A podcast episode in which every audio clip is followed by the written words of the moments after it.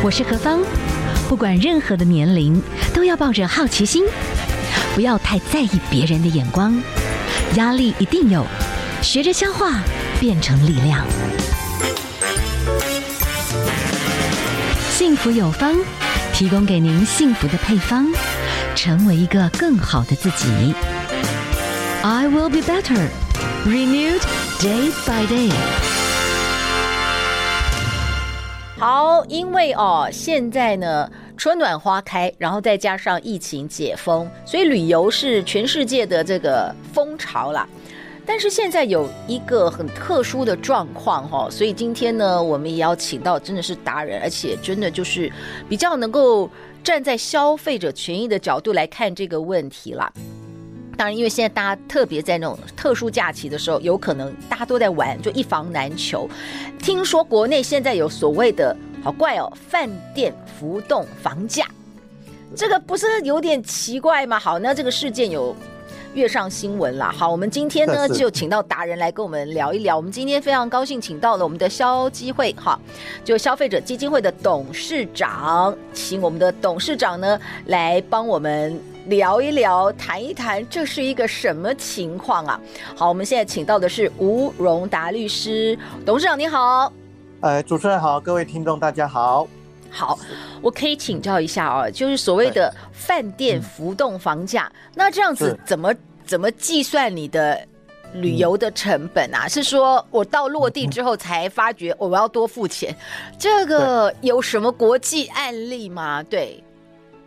呃，不动房价哈，其实应该真正的解读应该是这样啊。嘿，我们在各个县市政府呢，会对于我们的旅游的住宿了啊，不管是饭店啊、餐厅啊那个，那或是旅馆了啊，它会各个县市他们会定一个上限，是，就是说你不能超过那个上限啊，不能超过上限的啊。对，那在上限以下呢，是诶可以由这一个饭店啊，或是旅馆啊，或是民宿啊。可以依照，例如说，我们他也跟我大细柜了哦，是，就是旺季跟淡季，还有可能是平常的日子，或者是哎这一个连续假期啊，或亲戚假日，因为会订房或住宿的哎这个哎人数可能不一样嘛哦，所以那个价格呢可能会啊，例如说普通日啊，可能一天是一个晚上是五千块啊，嗯。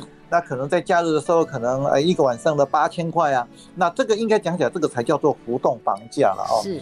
那这个浮动房价呢，只要是不超过主管机关所定的一个上限的话，本来是可以呢由这一个业者他们依据呃住宿订房的这一个这个比率啊哈，或是这个订房的率啊，然后来自由做一个弹性的一个调整价格。嗯。但是呢。呃，这个浮动房价呢，必须是在我们消费者或是我们旅客呢订房的那个刹那就要确定价格。你可以在不同的日子有不同的价格，没错。对。可是呢，必须要在我们订房的时候就要确定的。这个才是真正的所谓的浮动房价呢，有关规定的这样子一个，我们应该要来解读的啦哈。那事实上呢，在我们呢有一个叫做个别旅客订房定型化契约了哦。对。那这个定型化契约是经过主管机关所公告的哈。那它里面呢是有叫做应记载跟不得记载的事项啊。那应记载的事项就是呢，例如说它的第二条呢特别讲哦。你住宿期间呢、啊，所需要的房型啊、数量啊，那订房者跟住房者的他的姓名啊、联络的方式啊，都在第二条是这样规定。那第三条呢，有特别的要确定的，就这样啊，这个房价总金额是多少啊？是啊，这个总金额多少还要包括税金跟服务费哦。嗯。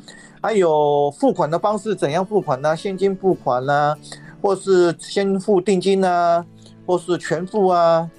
还有这个房价呢，它呃，刚才讲的那个总房价是包括早餐呢、啊、午餐呢、啊、晚餐，还是呢不包含这三餐的？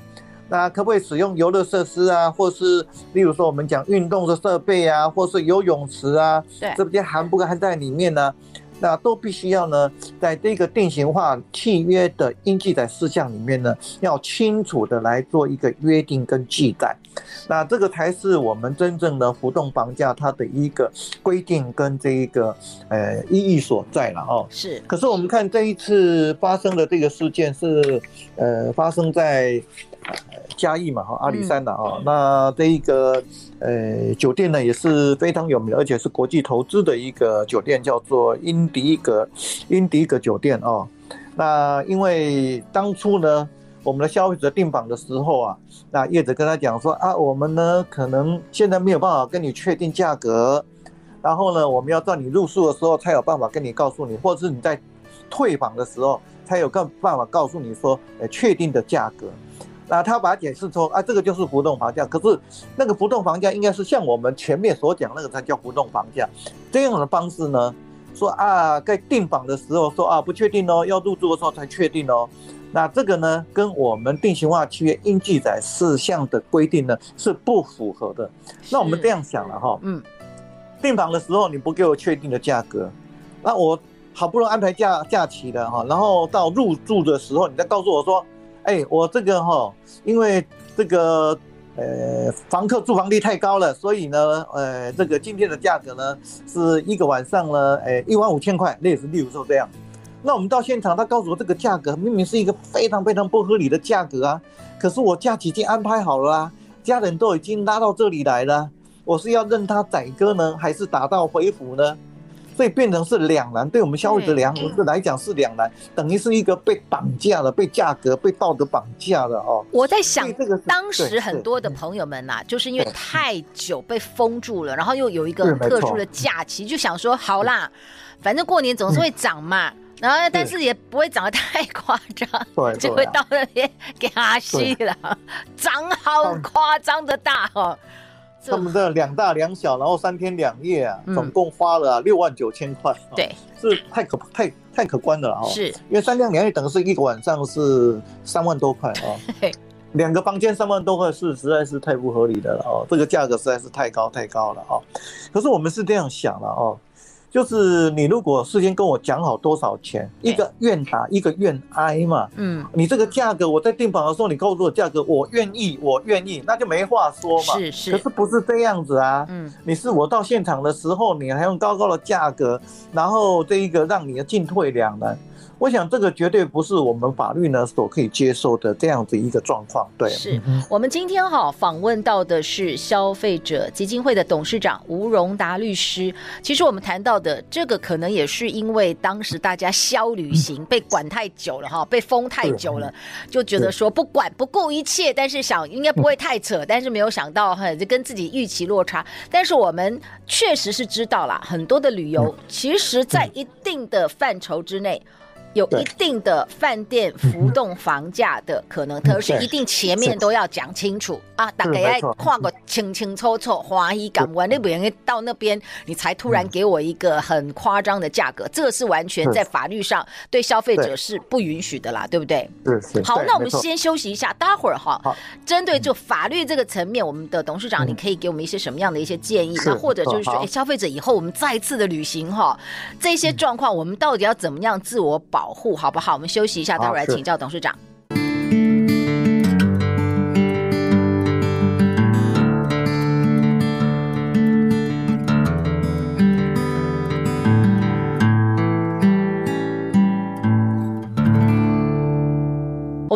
访问到的呢是我们的消基会哈，我们请到的是消基会的董事长吴荣达律师来跟我们针对所谓的这个饭店浮动房价，哎，这个我们已经有点确定了，这个所谓浮动房价合理，但是一定要在消费者出发前，我们彼此双方都很清楚，你不能落地随意改价格哈，落地才。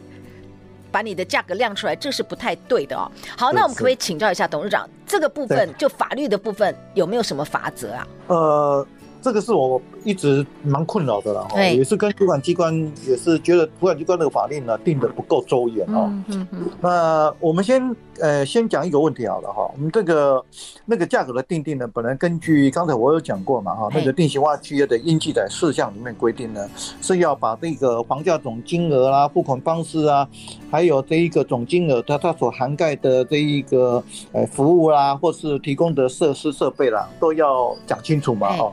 而且这个讲清楚呢，是要用书面的方式呈现，不是用电话讲就是了，因为这个本来就是要书面的。嗯，那这个书面当然你可以用 Line 的方式，你可以用 email 的方式，是，你可以用传真的方式都可以。对，但是一定要用书面的，不是用口头。因为为什么要这样子来定呢？就是因为如果用口头的话，到时候呢，你说是多少，我说是多少，你说有，我说没有啊。嗯，那这样子生这个产生争议的机会就很大了哈。所以应该一般来讲呢，我们在确定房价的时候，哈，那甚至呢，对于这个房价所包含的内容呢，都应该呢，这样用一个书面的方式呢，让它来呈现的哦，这样才能够对于我们跟这个饭店或是跟这个旅馆之间呢，呃，有关的一个权利义务的事项呢，才能够非常清楚的，大家都心里有数，以后呢，有争议的时候也比较能够证明的啊。那这一点是跟大家报告。第二点呢，我们也讲了。这一个应记载不得记载事项呢，这个已经是经过法律的一个诶规定的，嗯，然后这个也是经过主管机关所公告的了哦。对，那如果是业者呢，没有依照这个主管机关所公告的这个定型化契约的应记载跟不得记载的事项呢，诶，里面应该规定要怎么做或不可以怎么做的，违反的话呢？那根据我们的这一个呃消费者保护法的第五十六条之一哈，五十六条之一啊哈，那五十六条之一呢是要命业者要改善，那业者如果不改善的话呢，就可以处罚款了哦，那大概是三万块到三十万，然后再来呢是五万到五十万，而且可以连续处罚哦。那这样的规定我们看得到，它有一个非常大的漏洞，这个漏洞就是说啊，我有得有侥幸嘛哈。等到主管机关查到了再说，查到了我还有改善的机会嘛？因为你一开始是要跟我通知我改善嘛。是，大部分都是因为消费者然后遭到了这个不公平待遇的时候，才会去检举，检举了以后，主管机关才会说啊，你违反了，去查哦，违反了哦，我通知你要改善。是，所以业者有恃无恐啊。哦，我要等到主管机关来发函给我啊，那个是已经我不晓得已经做其他生意去的了哈。是，所以这样的规定呢，不是说违反了马上做处罚，而是还让业者有一个改善的机会啊。我想业者根本不太怕的哈，根本不太怕的哦。所以这个可能以后在修法上说要做改进啊，这个可能是呃主管机关要做一个斟酌的哈。那还有我们看这个法子也不算很重哦。因为通常呢，呃，主管机关都会第一次呢就用最轻的，啊，最轻的就三万块啊，啊，三万块呢，这个跟他这个侥幸所获得利益的相比较起来啊，那是不成比例的哈，不成比例的哈，所以这个都是以后要修法的一些要讨论的地方了。是是。那我也趁这个机会呢，把我们。有关定榜的部分呢，有几点呢，也可以在跟这个定型化契约或是一些实物面上呢，也可以来几点提醒了哈。那第一点哈，其实哈，我们现在有很多时候啊，会透过平台啊，特别是例如说呃呃 Airbnb 啊，像比较有名的这些平台来订房嘛哦。那有时候我们看到哎，好像透过他们来订房，好像比较便宜啊。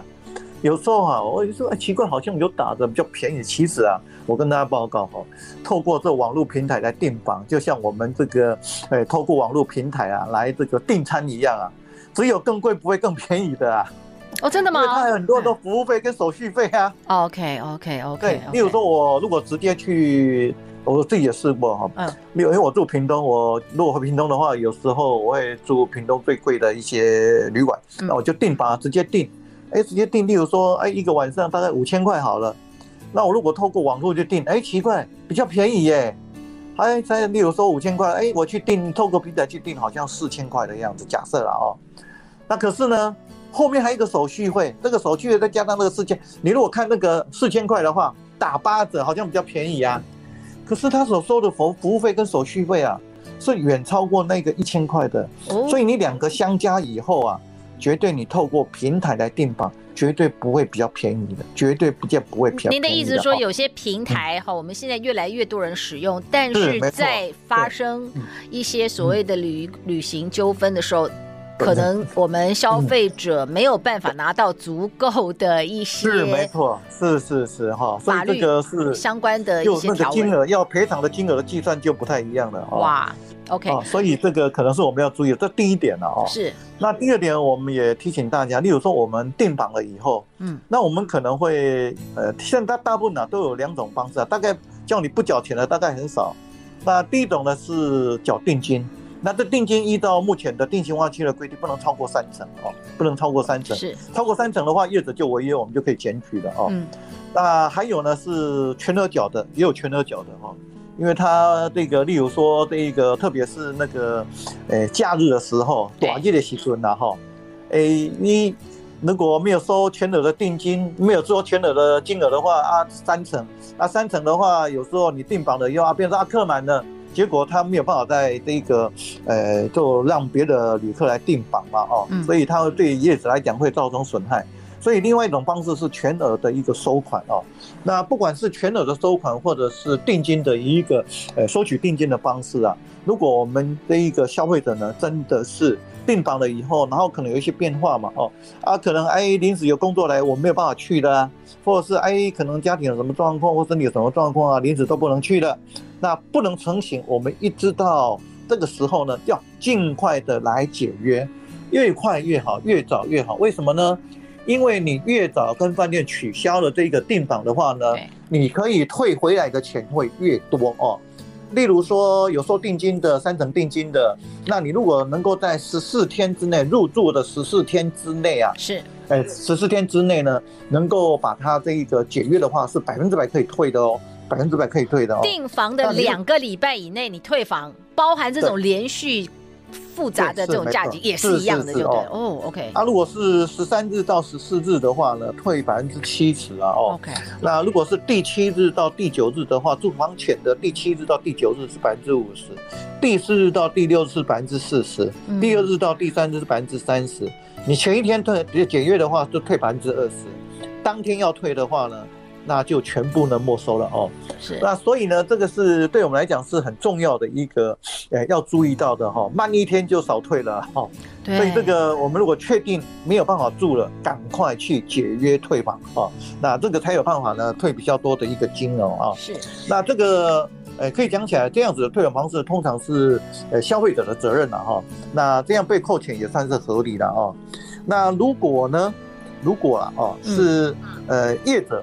那有时候呢，哎，业者我们讲可规则于业者了。那有时候呢，把这个房间呢，哎，跟你可能讲好了，哎，跟你收八千块，跟你订房的时候收八千块，结果哎客满了，他可以跟其他的旅客哎可以收一万五或是收一万块，啊，所以呢他就说啊，对不起，我弄错了。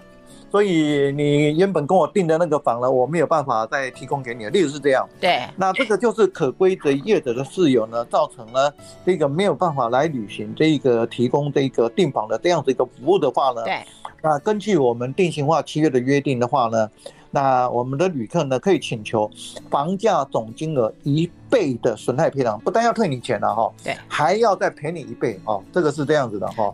那刚才是讲一倍了哈，那如果是业者故意的行为的话，故意的哦，故意的，嗯，那这样我们甚至可以请求三倍房价的一个赔偿哈，三倍房价赔偿。是，那像这样子的规定呢，我但我想大概我们的消费者大概都。呃，比较少人知道，嗯，也是以至于说这个啊，摸摸鼻子，然后就啊取消就取消，没办法，说不定就报应个两句或骂个两句，怎么可以这样子？嗯，那事实上我们是可以来请求赔偿的哦。那这个也可以呢，呃，提供给我们的消费者呢当一个参考啊，当一个参考。是是是，我们现在是这样的啊，呃呃，每天呢一定会有志工帮忙接听电话，是，然后呢会基本上会接受这些咨询的哦。OK，这第一个哦，嗯，那第二个呢，甚至我们也可以。透过网络啦或书面呢，那直接把这一个我们消费者呢受到这个呃不公平待遇，或是这一个受到业者的这样子一个呃造成损害的状况呢，可以向消基会来做申诉哦。是。那申诉以后，我们就会很快做处理了哈。那有必要的话呢，我们会邀请业者呢一起来做一个调解。呃，在我们消基会的调解里面呢，呃，因为消基会还是算呃在外界的一个呃可信度来讲，应该还算是蛮响亮的了。哦，所以业者对于消基会的一个呃申诉的一个，我们都会去函给业者说，哎，有消费者来申诉了哦，啊，你看怎么处理？你要做怎么解答？我安排调解。那那个调解的成功率事实上是还蛮高的哈，蛮高的。呃，我们可以由律师呢来做各方面的一个法律上的一个咨询。是，那这个都是我们消基会呢可以来做的哈。那甚至如果说了啊，我们消费者呢提出这一个呃业者的一个不当行为的一个申诉的话，那我们消基会呢还有一个机制哈。那如果业者呢对消费者呢这样子的一个申诉呢，呃，没有做一个。呃，如果业者是真的是理亏了一方了，然后没有做一个合理的一个呃申诉的处理，或是置之不理的话，我们就会把这个业者的名称呢公告在我们消基会的网站来，网消基会的网站哈，嗯，把它呢定位为一个呢这一个。呃，不良善的一个业者会公告他的名称的哈，是是。那这个大概是我们消基会呢，呃，对于这些厂商的一些呃非常呃不合理或是甚至违法的一些作为呢，呃，我们可以呢来做这些一个处理跟协助。对，好，因为接下来还是会有一些的假期哈，所以我们就把这样子的一个旅行所产生出来的这个旅游纠纷，我们今天请到的哈，我们的专业哈，我们请到了消基会，而且我们请到了消基会的董事长吴荣达律师来跟我们谈这个主题，非常谢谢我们董事长跟我们的分享哦，谢谢，不客气，再见，拜拜。